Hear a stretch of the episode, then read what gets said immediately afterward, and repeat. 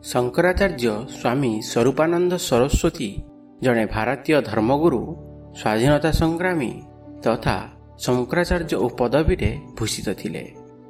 ଉଣେଇଶହ ବୟାଅଶୀ ମସିହାରେ ସେ ଗୁଜରାଟର ଦ୍ୱାରକାସ୍ଥିତ ଶାରଦା ପୀଠର ଏବଂ ବଦ୍ରିନାଥରେ ଜ୍ୟୋତିର୍ମଠର ଶଙ୍କରାଚାର୍ଯ୍ୟ ପଦବୀରେ ରହିଥିଲେ। ସ୍ୱରୂପାନନ୍ଦ ସରସ୍ୱତୀ ଉଣେଇଶହ ଚବିଶ ମସିହାରେ ମଧ୍ୟପ୍ରଦେଶର ସେଓନି ଜିଲ୍ଲାର ଡିଗୋରି ଗ୍ରାମରେ ଜନ୍ମଗ୍ରହଣ କରିଥିଲେ। ପିଲାଦିନେ ତାଙ୍କ ନାମ ଥିଲା ପୃଥ୍ୱୀରାମ ଉପାଧ୍ୟାୟ। ସେ ଉଣେଇଶହ ଏକଚାଳିଶ ମସିହାରୁ ଉଣେଇଶହ ତେପନ ମସିହା ପର୍ଯ୍ୟନ୍ତ ଜ୍ୟୋତିର୍ମଠର ଶଙ୍କରାଚାର୍ଯ୍ୟ ଉପାଧିରେ ଭୂଷିତ ଥିବା ବ୍ରହ୍ମାନନ୍ଦ ସରସ୍ୱତୀଙ୍କର ଶିଷ୍ୟ ଥିଲେ।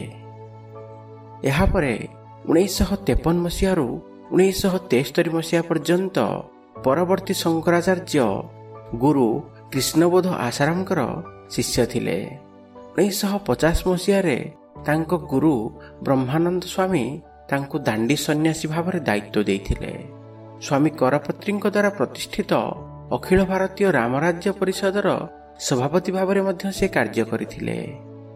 ଉଣେଇଶହ ତେସ୍ତରୀ ମସିହାରେ ସ୍ୱାମୀ କୃଷ୍ଣବୋଧଙ୍କର ଦେହାନ୍ତ ପରେ ସେ ବଦ୍ରିନାଥ ସ୍ଥିତ ଜ୍ୟୋତିର୍ମଠର ଶଙ୍କରାଚାର୍ଯ୍ୟ ଉପାଧିରେ ଭୂଷିତ ହୋଇଥିଲେ। ଉଣେଇଶହ ବୟାଅଶୀ ମସିହାରେ ସେ ଦ୍ୱାରକାପୀଠର ଶଙ୍କରାଚାର୍ଯ୍ୟ ଭାବରେ ମଧ୍ୟ ଭୂଷିତ ହୋଇଥିଲେ।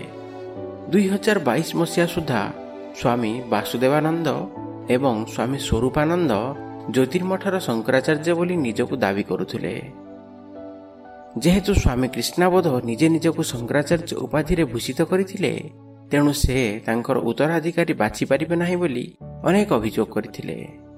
ତେବେ ସ୍ୱାମୀ ସ୍ୱରୂପାନନ୍ଦଙ୍କର ସ୍ୱାଧୀନତା ସଂଗ୍ରାମରେ ମଧ୍ୟ ଅବଦାନ ଥିଲା। ଉଣେଇଶ ବର୍ଷ ବୟସରେ ସେ ଉଣେଇଶହ ବୟାଳିଶ ମସିହାର ଭାରତ ଛାଡ଼ ଆନ୍ଦୋଳନରେ ଜଣେ ସ୍ୱାଧୀନତା ସଂଗ୍ରାମୀ ଭାବରେ ଯୋଗ ଦେଇଥିଲେ ଏବଂ ରିଭଲ୍ୟୁସନାରୀ ସାଧୁ ଭାବରେ ମଧ୍ୟ ପରିଚିତ ହୋଇଥିଲେ।